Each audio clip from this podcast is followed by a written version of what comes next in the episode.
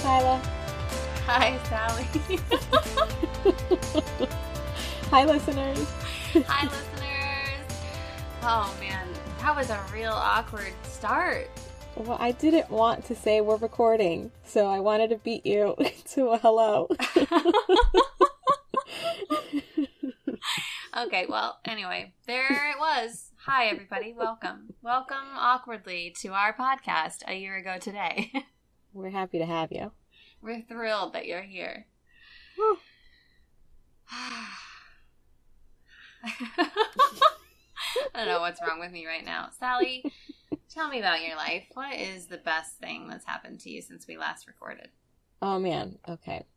I made cold brew. It was delicious. I'm having the last bit of it now. I'm going to make mm-hmm. it all the time. Uh, I saw Moonlight, which will hopefully still be in theaters by the time that this comes out. It is. It was so good. I like cried so much. I've been seeing, I think, the previews for that, right? And people are talking about it all over all of the podcasts. Oh, I don't know. But that's possible. All of those things are possible. What's it about? it's uh it follows the story of this black boy into man. Yeah, yeah, Uh, yeah, yeah, yeah. I know exactly what you're talking about. It's- it looks really good. Really, really good. And um I had other things that I was going to say that I've now completely forgotten, so we're just going to stick with those. Great. What's the best thing that happened to you this week? Oh, I don't know. I am having a really challenging period in life. Mhm. And there's so much good, and it's all wrapped up in so much shit that's been really difficult. hmm hmm I feel like this week I've really come to understand what surrender is in a way that I've never understood it before. I feel like I've Mm. understood it kind of theoretically, and now I'm like, oh.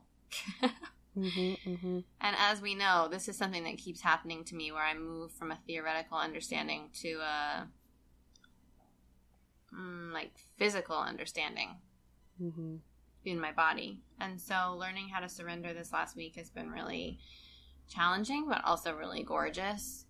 And another interesting thing that's come up is, you know, Sally, you've said to me in the past that, like, I realize that just my presence is a gift sometimes or all the time.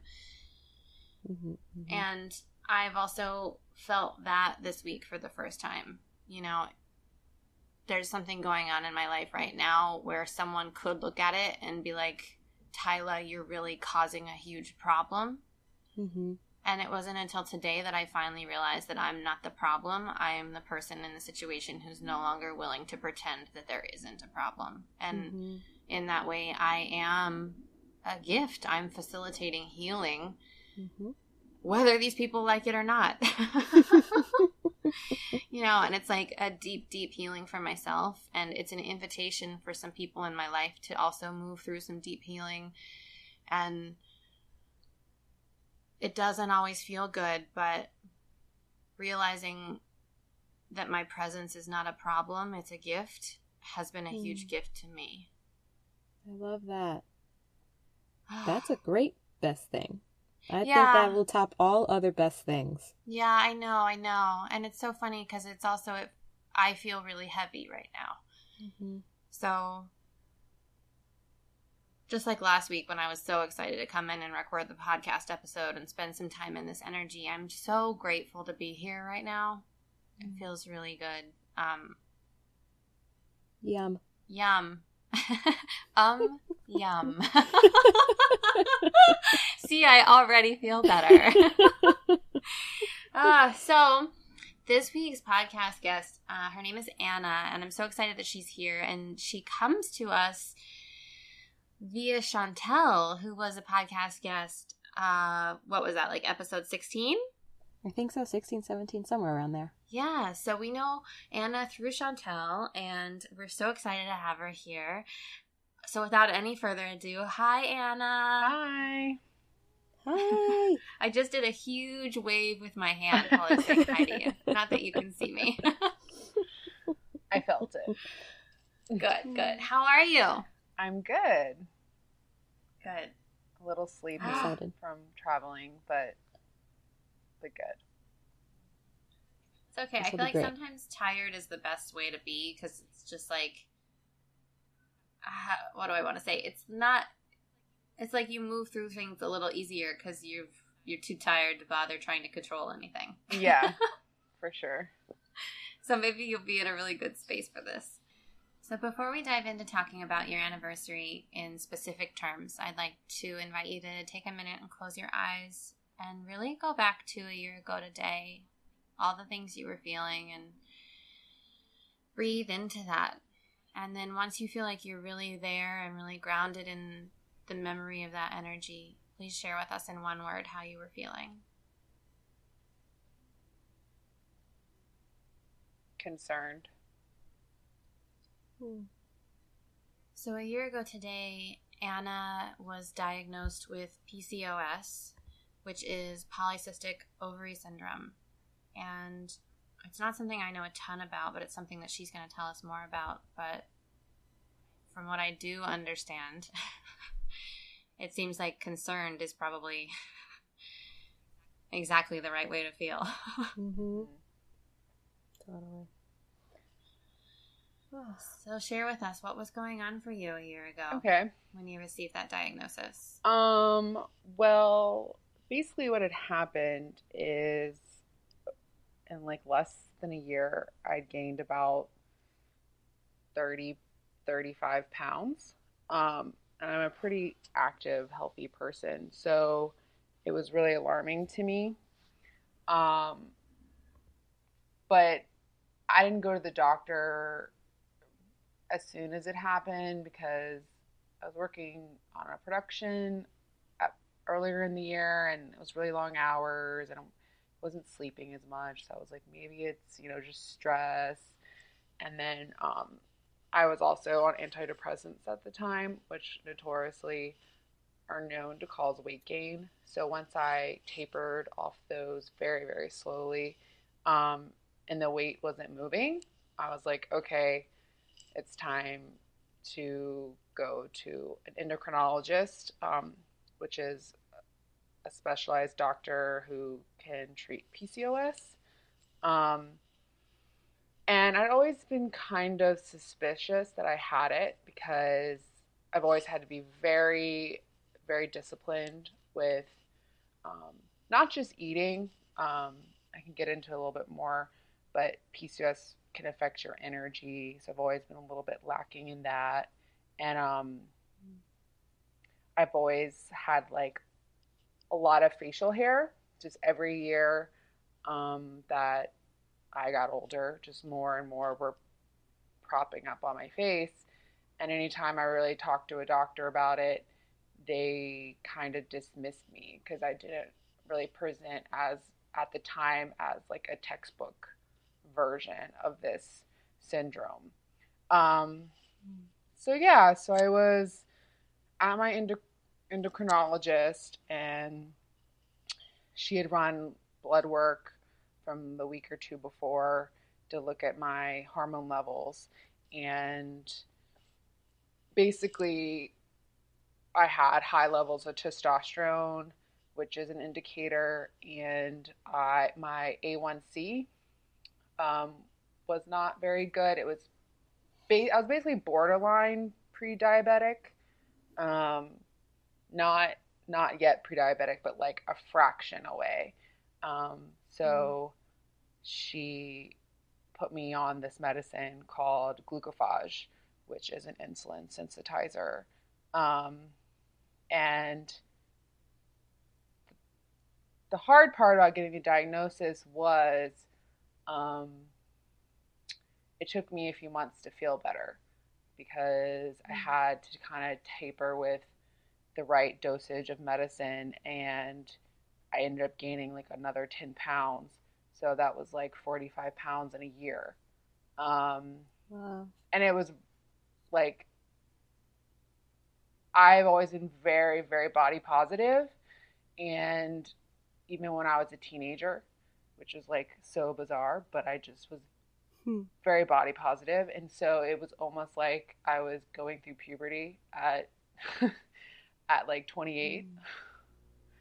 Wow. Um, so yeah, it was it was and I was really, when I said concerned, um, what was really concerning was that I was having a ton of fatigue, fatigue to the point where I didn't want to walk to the subway because I was Mm. so tired. Like fatigue where I was doing my Pilates workouts that I normally do and I couldn't finish exercises I've been doing for six months. Wow. Um, and my first, this was my first endocrinologist. She said that I said, "Well, does PCOS cause fatigue?" And she said, um, "No," which is not true.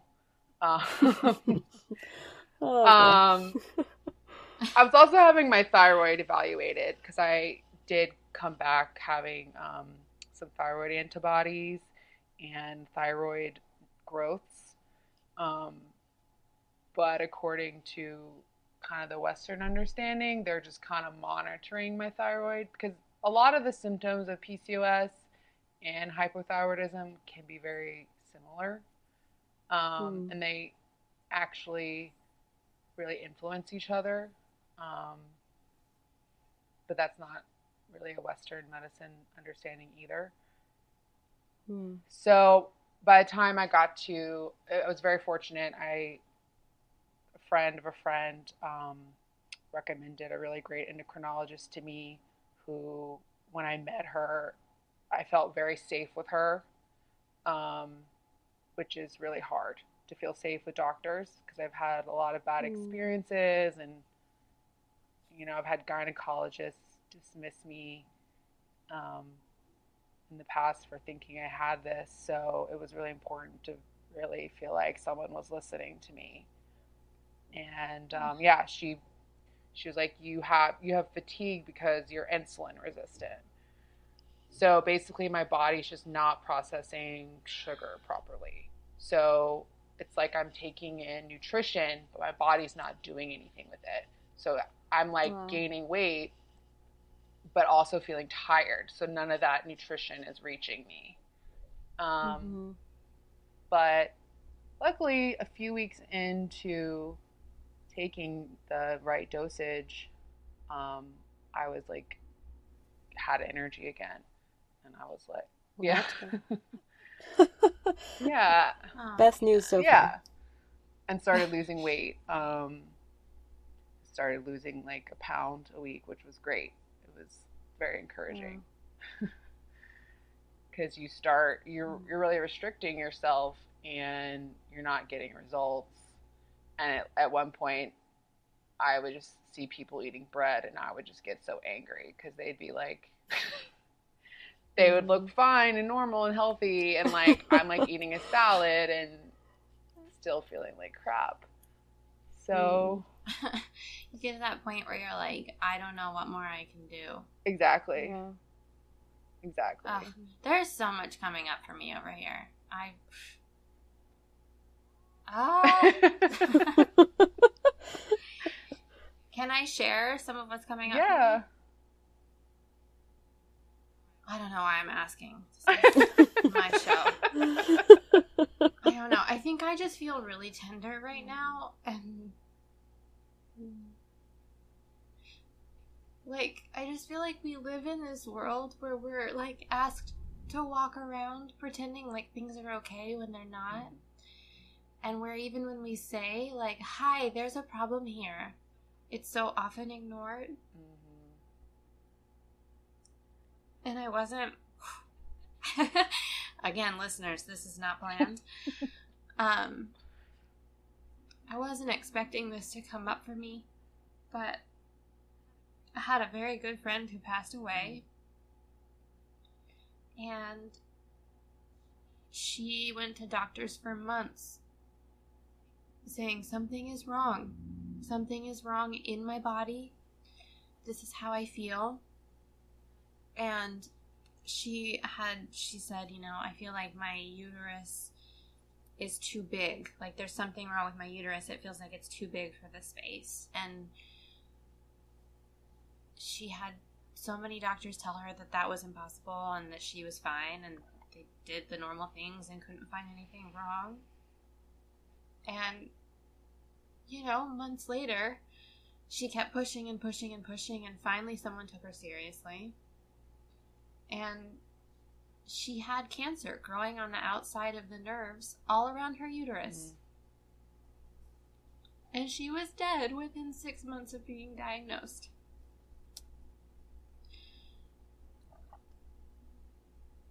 And it's just like, I have a, someone else I care about right now who's going through a health thing, and she keeps going to doctors and going to doctors, and no one can figure out what's wrong. And it's just like, I admire so much the ability to keep going, even though people keep telling you that there's nothing wrong with you or that they can't find anything wrong with you. It's like, mm-hmm. okay, but I know how I feel in my body and I don't feel okay. And like, what do I have to do to get someone to listen to me? Mm-hmm. Ugh. I don't know. I'm sorry. This is happening in my emotional life right now, too, where it's like, you know what? I'm not willing to ignore the problem. And I don't care how hard I have to push to be heard because mm-hmm. it's real. Mm-hmm. All right, I think I'm done with that. well, I think it's really important in female healthcare um, because women are often told they're crazy or mm-hmm. it's their emotions or you know the two thing the two drugs that women are thrown all the time i used to always laugh that if you went to the student health um, facility, they you as a woman you would walk out with birth control because they just thought birth control would fix any problem. Mm-hmm. And it was yeah. like you. They're like it's hormonal. Yeah, yeah, and like yeah, our hormones are huge, and I think that's actually something that doctors are learning more about. Um, but it's women are very, very dismissed for their problems. Mm-hmm. Um, I mean, even if you look at period pain, um, you know, its studies show it cramps can be as painful as a heart attack. Mm. And I believe that. I have really yeah. painful cramps. Yeah. I don't know why isn't there something that they can give women more? I, I don't know. It's like, yeah. well, and further than that, it's like we are taught to believe that that level of pain is totally normal you know and it's like suck it up deal with it all women go through this but i know for a fact that not all women feel the kind of pain i feel when i have cramps mm-hmm. and it's like this and it's like it's this weird thing that almost like gets inside my head where i was like is there actually something wrong with me or am i being melodramatic Mm-hmm. But you can't really ignore that level of pain. Right. Mm-hmm. This is gonna sound unrelated, but it's really present for me right now. It's so funny how we then like internalize that and take it to other areas of our life. We had um last night our our kitchen sink was like the water was not draining I can't so wait just... to see where you're going with this. and it just like kept bubbling up and like kept coming up, and I was like, okay, well, this is a problem. And they were like, okay, whatever, we'll send somebody tomorrow. Today, the guy comes to look at it, and everything is fine. It does not. There's nothing happening. Nothing is wrong. He did all of the things that I had done to see if there was a problem, and when I had done it last night, this, it was not going down. The water was not draining. But this morning, everything was totally okay. And I caught myself when I was like typing to Justin to let him know, like, all right, well, the guy is here. Everything seems fine. Like he's been running this water for five minutes. He think he must think that I'm crazy. And then I was like, wait a minute. Why would he think that I'm crazy? Like, where did that come from? And I had to like stop myself and delete that and then like examine why I was thinking that. But I hadn't like thought about it until just now because it reminded me of like every time that I've gone to a doctor or told anyone that something is wrong and they've been like, um, I don't think that there is. And I think you're fine. like, you can go home now. And me being like, oh, crap. Okay, I guess I must be crazy. Or like, that person must think I'm so crazy now. Well, you know so what I think it is? Because I think it goes to like the sink or like when you take the car to the mechanic or when you go to the doctor or when it's an emotional issue. I think what it really comes down to is these people are not having the experience that I'm having. Mm-hmm. And because because they can't seem to see it, I'm going to let them completely invalidate what I know to be true. Mm-hmm. And it's like I'm finding that, you know, standing in your truth when everyone else around you is like, I don't see what you see, Mm-hmm. is so challenging. And I'm also finding that if you stand in your truth hard enough and loud enough and emphatically enough, people stop being able to ignore it. Mm-hmm. Yeah. oh boy. Anna, how long had you known something was off in your body before you were able to really get the support that you needed? Um, I think looking at it, I caught it pretty fast. Um, with the symptoms being at their worst, probably six months. Um, but I'm really, uh, what's the word? Just, I'm not going to stop till I get the answer. Um, Mm-hmm. but I probably would say two years of being suspicious because, like, I Mhm. went to my physical with my doctor and was like, I'm just always tired. Like, can you just look at everything? And Mm-hmm. I went later on and dug up those results, and I did have PCOS. Um, like my, if you're um, FSH and LH, there's a ratio, and if you have that ratio, you most likely might may have PCOS. And I, I had that ratio, and my testosterone was borderline high. It wasn't out of range, but I mean, considering the things I was complaining about, I had the facial hair. So, like, you can definitely Mhm. see that this was happening two years Mhm. into before it went kind of, I call it haywire.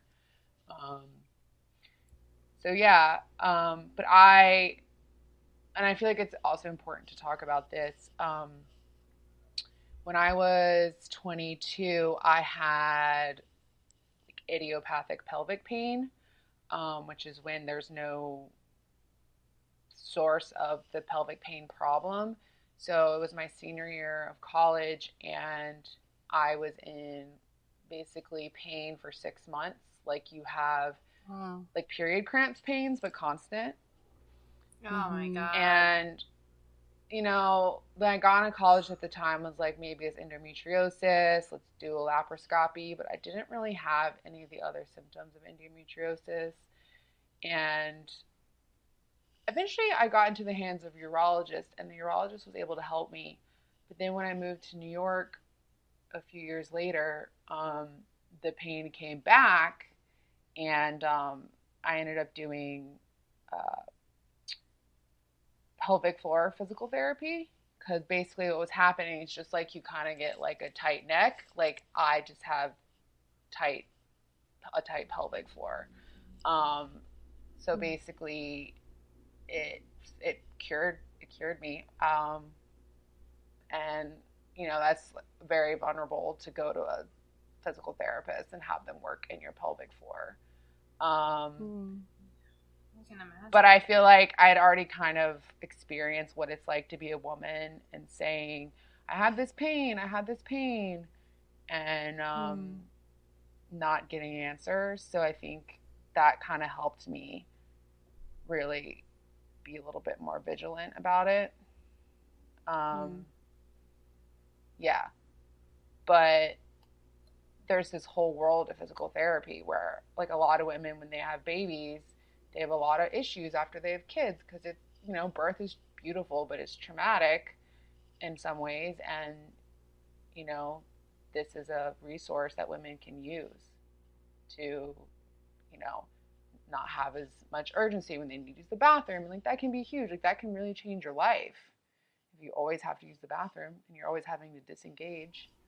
Um, so yeah, I think that, and I was a history major and I focused on social history and kind of how women's bodies have been viewed was something I always studied.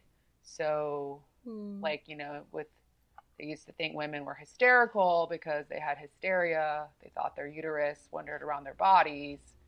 So there's this kind of, yeah, mm-hmm, there's this mm-hmm. history of saying like women's bodies are crazy, women's bodies are yeah. problematic. Um, so you, and the feelings they feel around their bodies, yeah, mm-hmm. also problematic. Yeah. Mm-hmm. So sometimes I'm like, I think I was kind of like the perfect person to have this disorder to talk about it. Mm-hmm. Um, because it's just it. And another thing, PCOS kind of overlaps. Um,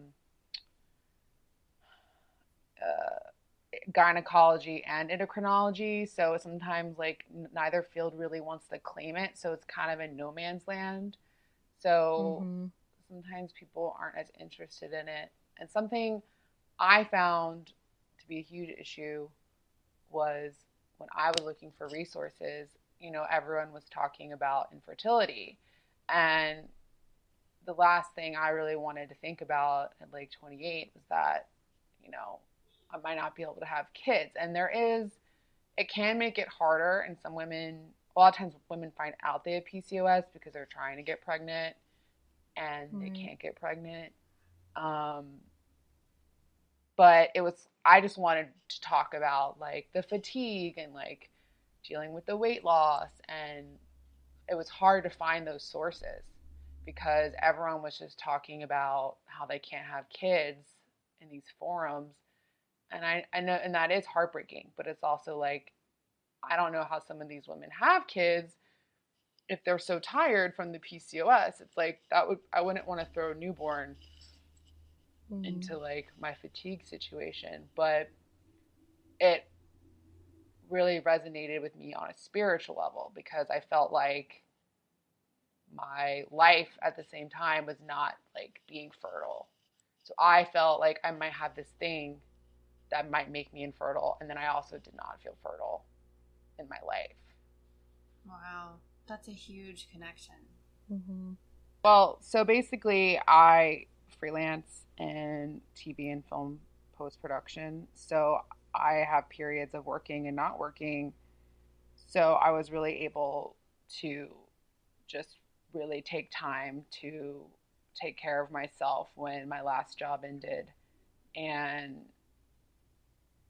I had this really funny thing happen where I kept getting the same bill from like a lab for one of my blood tests. And I just like I by the end of a couple of months of not working, I had all these the same bill which was like $25 but at the time i just ignored it because hmm. like mm-hmm. i just didn't want to deal with it and then a few months later i it's almost like coming out of a hibernation i was like okay now i can deal with this bill and i can deal with life and mm-hmm. i was like started kind of judging myself because I was like, I think the bill actually went to collections and I got like the collections notice. And I was like, well, why weren't you on top of this? Just telling myself. Mm. And I was like, other things were more important.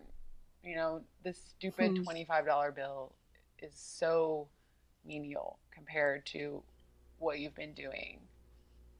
Really just mm. resting and working out and feeding yourself and just having fun and not thinking about all the stuff you just went through. Mm-hmm. Oh, that's so funny. This weekend I had I got my period and I was like not more nauseous than usual, which like sometimes I get nauseous, sometimes I mm-hmm. don't. But I was like so nauseous that I just kept crying because I was like, if only I could just throw up, like so that this can go away. Um, and I ended up like I tapped and I napped and I felt better and I had work to do that had like accumulated over the weekend because I was like gonna do it the first day, but then I got my period and then I was gonna do it the next day and like then I felt worse. Um and I felt so guilty for a moment because I was like, well, now I need to like feed myself and like shower before I get to work. And I had this moment of like, well, that's silly. I have to, I have to do my job. Like, I have to get to work. And then I was like, I'm being absolutely ridiculous. Like, I need to, like, spend time with myself and like then transition into this other thing. Like, I cannot just leap into this other thing. So I'm just, I don't know. You said that about like taking that time for yourself and it's it's really easy for us i think to overlook the importance of that and so i just ugh. i mean the same exact thing has been coming up for me i feel like the last week and a half so much has been going on in my emotional life that i have done literally nothing that was on my to-do list and it's like i feel so far behind and at the same time i really have released a judgment around it because i cannot judge myself on top of all the other shit i'm feeling right now yeah Exactly. Totally. I don't know. I don't know, man. I and I guess what we're saying is just how much we commend you for yeah for taking care of yourself. Mm-hmm. That twenty five dollar bill down. Thank you. Um, I think it definitely was influenced by others around me to really mm you know, my mom was very nurturing and telling me to take the time. And I had many friends that were telling me to take the time, and my partner. And um, one of my close friends told me something that really helped me shift when I was kind of in a dark space about the whole diagnosis and all the weight gain and she knew me before all the weight gain and she was like anna you know like I've always admired you because you're so body positive and I think it wouldn't be fair to you like who you are if you weren't that way anymore.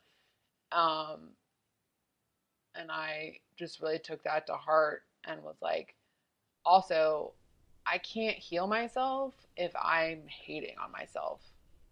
Mm-hmm. Like that's creating negative energy and I can't I'm not ever going to feel better if I just tell myself negative things all day. And so, I don't know, I think that really helped. Um, I think there's definitely a level of when you let go of that, you you you're actually physically lighter. Mm-hmm. Yeah. yeah, and I think the important thing to say is that that applies to every kind of healing. Mm-hmm. I am wondering if the PCOS diagnosis, this is kind of a broad question, but how did that affect, in a larger sense, kind of the way you inhabit your body and the way that you move through the world? Well, that's a really good question. Um, it was really dramatic how different I felt in my body.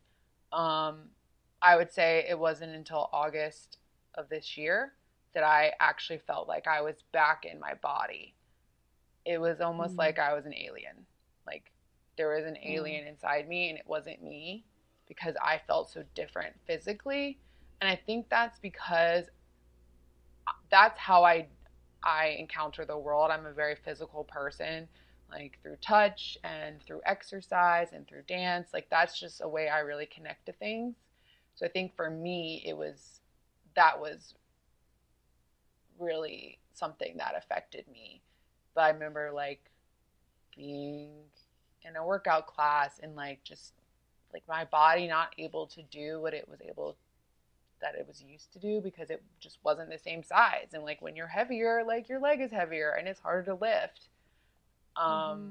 or like if you go shopping and like what what size you normally wear doesn't fit anymore and like kind of how you're starting to view yourself and how you dress yourself and you take yourself out into the world.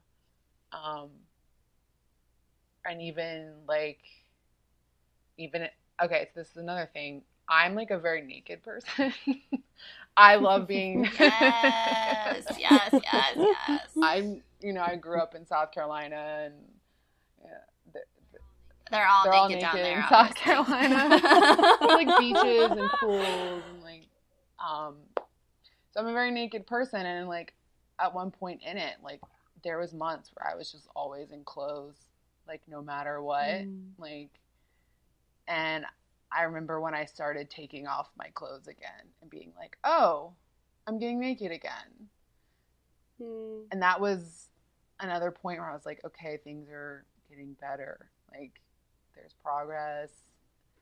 Um, but that was that was really bizarre. That Can I ask about sex? yeah. Um. So, I don't think this is something that there's articles about, or if there is um, a lot of studies about it. Um, but You tell us, girl. okay, so like people sometimes say, well, if you have PCOS and you have high levels of testosterone, then like obviously you're gonna be maybe like hornier because you're like a man, which I think is kind of a sexist comment because I think I think oh my god, they're like PCOS. It's like Viagra. Yeah, I think men and women it varies. Your sex drive varies person to person, but I think when your hormones are not balanced, you don't have the same type of sex drive. Like there was Mm. I mean, when I was on antidepressants for a short while, I did have sexual side effects with them. But then when I went off, like, I couldn't orgasm. And that was Mm. never a problem before. And I was almost Wow. like, couldn't feel, like, you literally just couldn't feel anything. Just, That's so scary. and Yeah. that was one of the reasons why I decided to go off of them. Um, but, and it, that felt like that. The whole world felt like that. It wasn't just sex. But Mm. with PCOS, I, it wasn't as dramatic as when I was on antidepressants. But I definitely, like, as my hormones got more and more balanced, like, I enjoyed sex more. And I don't think it was just like, I was, I felt skinnier and more sexy. It, it was, it was more than that. It was definitely, there was a hormonal component where I just didn't, didn't feel the same.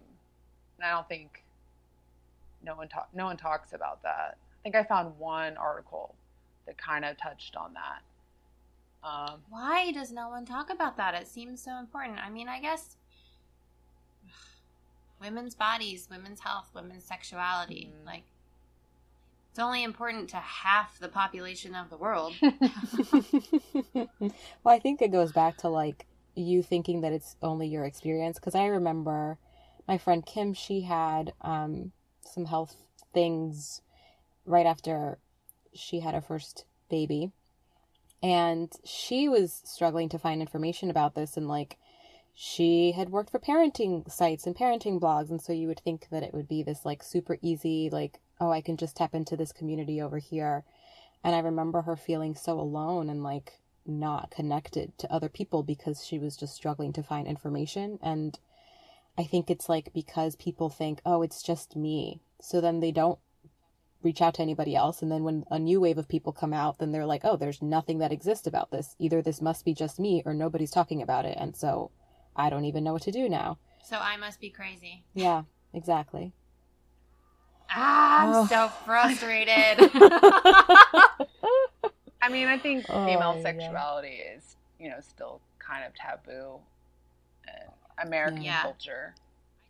I just bought a book called Tao Tantric Arts for Women. Oh. Oh, just Okay. on the on the subject of female sexuality because you know what like a lot of people may not be talking about it but there are some people who are and like i am interested mm-hmm. No, I think it's crucial. Yeah. I mean, as someone who has felt like my sex life was not the same because of my hormones, um, who always found sex to be very empowering, it was Mm. like crushing for it not to be the same for me. I mean, sex to me has always been a very sacred space. Um, again, Yeah. like I'm just very physical, like that's how I experience things.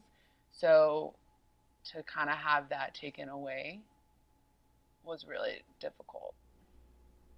yeah. well it's so funny i just grabbed that book and opened to a random page i was like i'm just gonna see what pops up and i think it's perfect because I opened chapter five called The Jade Fountain Cultivating Your Yoni.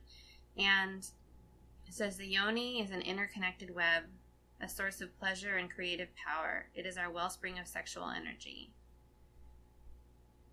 And I think the reason that talking about female sexuality is so important is because there's so much power for us in that energy that has nothing to do with sex. Mm-hmm. Yeah. The source of pleasure and creative power. It doesn't just say the source of sexual enjoyment. Yeah. Pleasure and creative power and think about like that extending to every area of your life. Yeah, there's a really good book by Naomi Wolf uh, called Vagina. And good good title, classic. Like and she basically had some weird injury where it messed up a nerve in her back called the or maybe it's at the root of the sacrum and it, it's called the pudendal nerve. And this nerve affected how she was experiencing sex and she felt this huge block in creativity. Um, she's a writer Mm. and she set out to write a whole book about it. And she ended up getting surgery um, by a special a pelvic floor surgeon specialist in New York and everything came back but like one of the biggest things that was a light bulb to her was like I'm having sex with my partner and it doesn't feel the same and I don't feel as creative and this is a Mm. problem.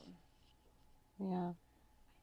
I 100% believe that. I feel like lately I've been more inspired than I've ever been in my entire life. And also, my sex life is better right now than it's ever been in my entire life. Like, for me, just experientially, there's no denying the link between those two things.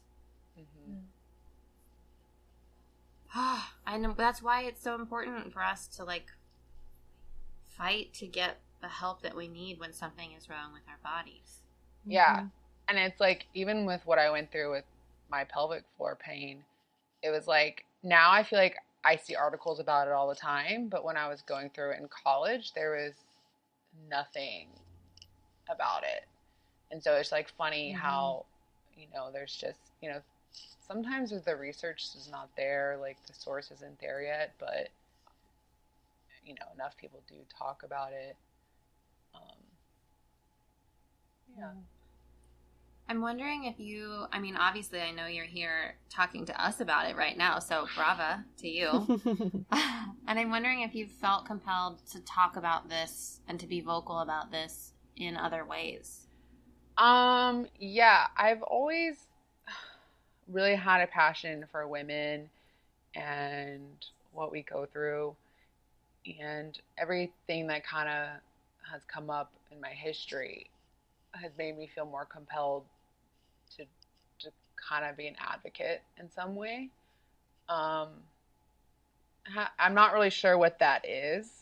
I try to just do it in my friendships and you know, be there for my friends who go through the things they go through. But, you know, I've always thought about maybe doing a documentary. There's not a lot of female healthcare documentaries. There's like the business of Mm. being born, and there's like after Tiller, and then there, which is an abortion one, and then there's a lot of it centers around, again, like fertility and babies. There's not so much. I haven't seen anything that's like what is the day to day stuff that really Mm, affects yeah. women's lives. Well, and it's really interesting because, again, you know, you talk about women's healthcare, and I feel like so much of women's healthcare is have does have that emphasis around fertility, and it's like the subconscious message there is like, unless it affects your ability to reproduce, we kind of don't care. yeah, totally. No, absolutely. because you're here to be a mom and to make babies and that's your job on this planet. And it's like okay but what about like the other you know like 75 years of my life when i'm not making babies? Like what about those years? Don't those years count? And doesn't the way my body feels feels matter Mhm. during that Mhm. time too? You know like i don't know I'm feeling starting to feel really riled up over here.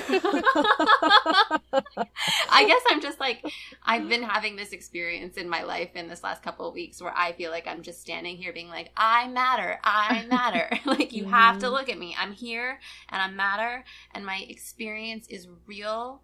Mm-hmm. And I just feel like maybe that's something that a lot of women are stepping into right now because the conversation does seem to be shifting. Yeah, and I think a huge thing is like um I remember over the summer I was getting really upset because you know, of all the cat calling that happens and in like urban environment in the summer, you're wearing less clothes and I just got so mad one time and I went on this whole rant on Facebook because I just kept getting this message that, you know, like women, we don't own our bodies. Like everyone else thinks they own our bodies, whether it's politicians mm-hmm. or it's the man on the street who's yelling at you or it's like the healthcare, the way it's set up. Just no one, I feel like women have to like constantly reclaim their bodies like there's just yeah huge... to be like I am sovereign. Yeah. Mm-hmm. And like I mean I anger is something I definitely have to like I have to work on. I get I'm a very fiery person and I can fester and I have to really not hold on to it too much and that's really challenging for me because I do get really riled up about something and then if I keep holding on to the anger, then it just like goes into my body, and that's not good. So, yeah. having to work on ways to kind of notice it, like notice the injustice, but not let it overtake me. Mm-hmm. I wonder that's been coming up for me this last couple weeks too, in terms of like feeling the feelings, and it's like the more I can learn how to actually lean into the feelings is really intense, obviously. But then as soon as I let myself really, really, really feel it, it's almost like it's it's over and I can move on to the next thing. And it's so funny the other day Matt said to me, he was like, I like he was like, Your mood is changing so quickly. Like you'll be bawling one second and then you're cracking up the next. And I was like, Yeah, I know. and I think it's about like learning how to really, really let the energy move through you. Mm-hmm. Right. Which is a challenging thing. Like conceptually, it sounds pretty easy, but in practice is scary and challenging. Right. And if you think about like growing up as a girl and like how you're taught to handle things, like I don't think I was ever really, and I think I came from a very like pro female environment, but I don't think I was ever really taught how to process my emotions and all the yeah. other messages around that is that um, you just have to, you know, bury it deep. Like you shouldn't process mm-hmm. it. Like get over it. Like oh, you're just a mm-hmm. girl. You just you're just feeling emotional. It's not. That's not real. And so you just it's think there's no wonder that we grow up and we're like, what do we do with all of this? Mm-hmm. Well, well, and also not only like what do we do with all of this, but I feel like I had gotten to a point about a year ago where I was like, there's not room inside of me for anything. Because I have stuffed so much shit in there that I mm. haven't wanted to look at and feel and deal with. And now there's no room for anything else. And I was at this point where I was moving through life and I was like, my life is so wonderful in so many ways, and I'm not feeling happy and I'm not receiving the joy that's here for mm. me. And it's because I was full. I was full of all the stuff I had never allowed myself to really get intimate with mm-hmm. and feel and let go. I don't know. I think from an outside perspective, probably I seem a lot more volatile now because I do feel my emotions and I feel them intensely and I am no longer into hiding them regardless of what that looks like or who it makes uncomfortable but at the same time, I feel so much more stable. Mm-hmm. Which is this incredible paradox. Mm. I don't know. I think everyone around me is probably like, Tyla has lost her mind. And I'm like, I feel great, guys.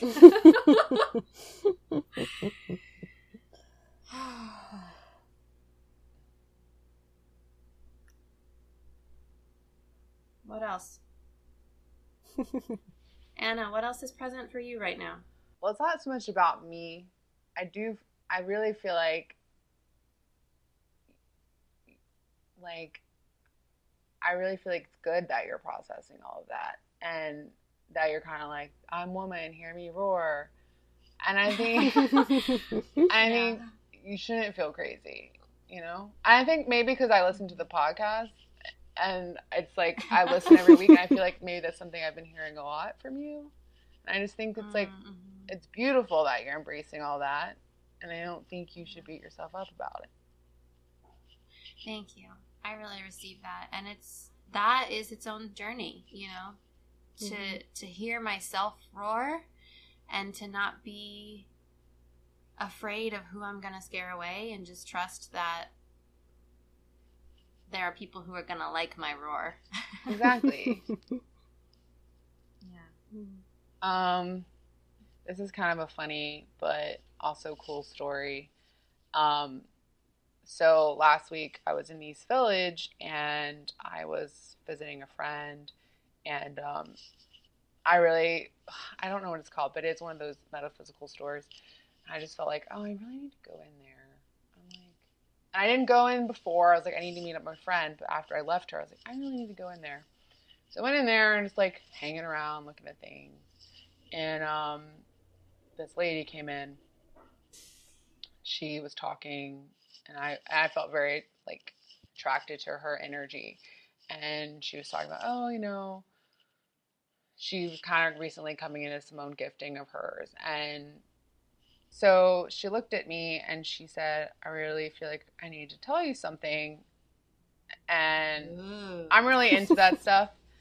Um, yeah. and sometimes you know it's not always from a good place but i really felt attracted to her so i was very receptive. And she you know she talked to me and she was like you really need to stop worrying about losing weight. And i literally started crying.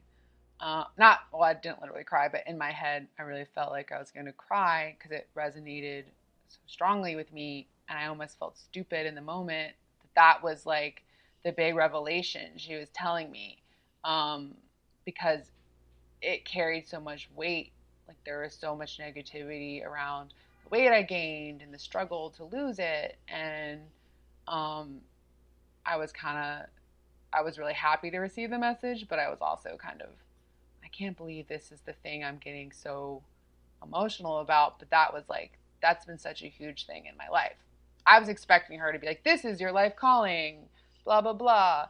Like that, to me to have that kind of reaction, Yeah. and she's like, "It's gonna come off, you know. Like don't worry about it. Like you're worrying about it."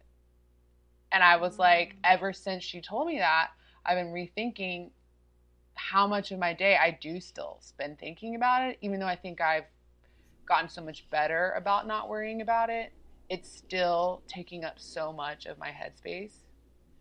Um, yeah. and so I'm just having to keep every time something comes up, just kind of like let it go, let it go. Um, so that was really cool. Um, but I thought it was really interesting that this person told me that, and it wasn't anything like, "Oh, you're the next Dalai Lama." It was like, "You need to stop worrying about losing weight."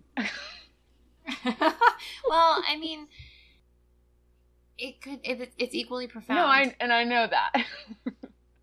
I, I mean, it's so funny because it's like the kind of thing that you could totally blow off. yeah. So, yeah, and I guess I didn't explain that, but PCOS does make it hard to lose weight because your body doesn't really process carbs the same way everyone else's body does. Um, so basically, when you have sugar in your body, it pretty much goes straight to fat. Um, and you're, yeah, and then you also have higher levels of cortisol, which is a stress hormone. So when you have higher stress hormones, you your body in a natural fight or flight way holds on to fat to you know, preserve you. Um, another really important thing is also PCOS can increase your chances of having anxiety and depression, which when I initially went to the doctor two years, two, two and a half years ago, I was like, I'm tired. You know, I was having depression. And it's there's something to do with the hormonal balance and the high levels of cortisol. There's just there's a lot of weird stuff going on, so it can just kind of throw you out of balance. And so you're at higher risk for those mood disorders as well. Um, Which is incredible because it's like, well, if you don't already have anxiety and depression simply based on a reaction to your symptoms, Right. Mm-hmm. that also like chemically, right, it's more likely. right. Well, I I want to know how you feel now because it's obviously not something that you are like clearly on the other side of. It's an ongoing thing in your life that you're still navigating and still figuring out how to hold in a way that feels okay. So, how are you now? I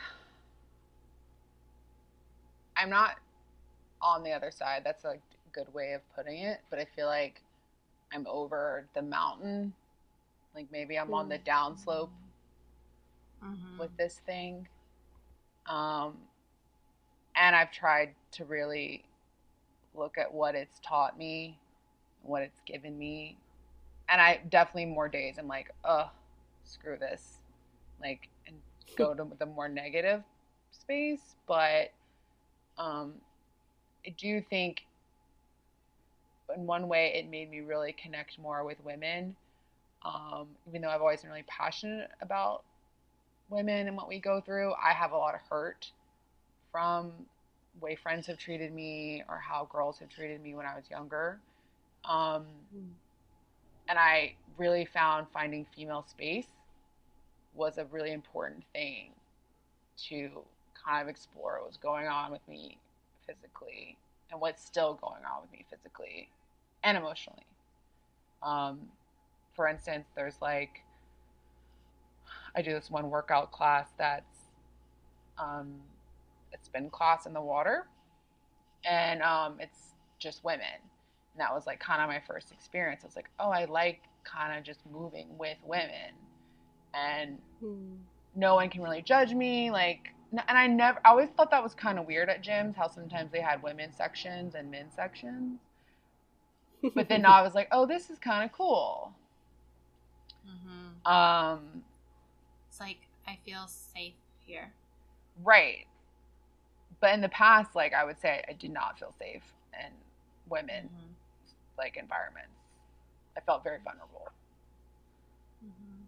Um, so in some ways, it's enabled me to kind of like go there and find deeper friendship with women. Um, so that's been one of the good things. It's pretty cool that something that is so specifically a medical issue for women has helped you heal your relationship to women. Mm-hmm. hmm But yeah, I, I, you know, I would like to say that it's all hunky dory now. Um, Mm. but I think it's I definitely feel over the hump. Um, I mean, just a few weeks ago, I went back to my endocrinologist because I was like, I have these bouts where I feel like I kind of have the flu, but I'm not sick, and my joints ache, and I'm really tired, and I can't do anything. And then I'm fine, which is kind of a Hashimoto's thing, which is a thyroid thing. Um, and of course, all my blood work came back normal. Um, but I'm going to see an integrative endocrinologist, which they they usually will take things a step further than what just kind of run of the mill doctors do. Um, Mm-hmm. because I still think there there's something going on with my thyroid. But it might not be something that like, oh, you need medicine for this. It might be okay, maybe you look in your diet maybe you need this supplement, maybe you need to fix your Mhm. gut health. Um, they really look into like the gut and how what's going on there affects your body systemically. Um, but yeah, what was interesting was when I found my second endocrinologist in January and she felt my thyroid. It felt inflamed. But then once my hormones balanced, my thyroid wasn't inflamed anymore. So that was Mm. kind of cool. Well, It's all connected, I'm learning. hmm I like that you're going to an integrative in, endocrinologist next. I feel like integration is a step. Yeah, and like unfortunately, that's just usually if you have something chronic, it's just where you end up because you know just your average doctor can't can't do um, what an integrative doctor can do. And I've never really been to one, but you know, one of the things I've done to treat my PCOS is I've been doing acupuncture Love and acupuncture. it's really great. Um, for the first five months of having the diagnosis, I did it weekly. Now I've been just doing it like once a month, and it really Mhm. helps. And even I saw my endocrinologist and was not feeling so great, and then I went to my acupuncturist, and he was like, "Well, if you know, in a few weeks your energy's still low, just come back." And it's just nice, like having someone be like, just come back, you know, like we can help you. yeah. Um, instead of, oh, you're fine, everything looks great in your blood work. and the thing about blood work is it's kind of bullshit. Um, um, you're basically being compared to everyone else in the population, and a lot of people that get blood work are sick, or are old, or are not your body size, or your height, or your like DNA makeup, and there's not a lot of. Don't know if this is 100% accurate, but I don't know how much research goes into. Oh, this is the optimal level for this. I think a lot of times they just take an average. Um, because I had Mhm. like a like a partial lady beard, and my testosterone was not showing off the charts. So we just had a little bit of technical difficulties. and we're gonna just keep moving forward now. So if you wanted to know more about how blood work is a sham, you can probably Google that. um, in the meantime, Anna, I want to invite you once again to close your eyes and take a deep breath and feel into how you're feeling now about everything that's happened since a year ago today and share with us in one word how you're feeling. Hopeful. Mm. So much better than concerned. Mhm. hmm Not that we're putting judgments No. on things. but and if you could speak to yourself a year ago today from the woman that you are now, what would you say to her? um, that to just be patient and you'll figure it out.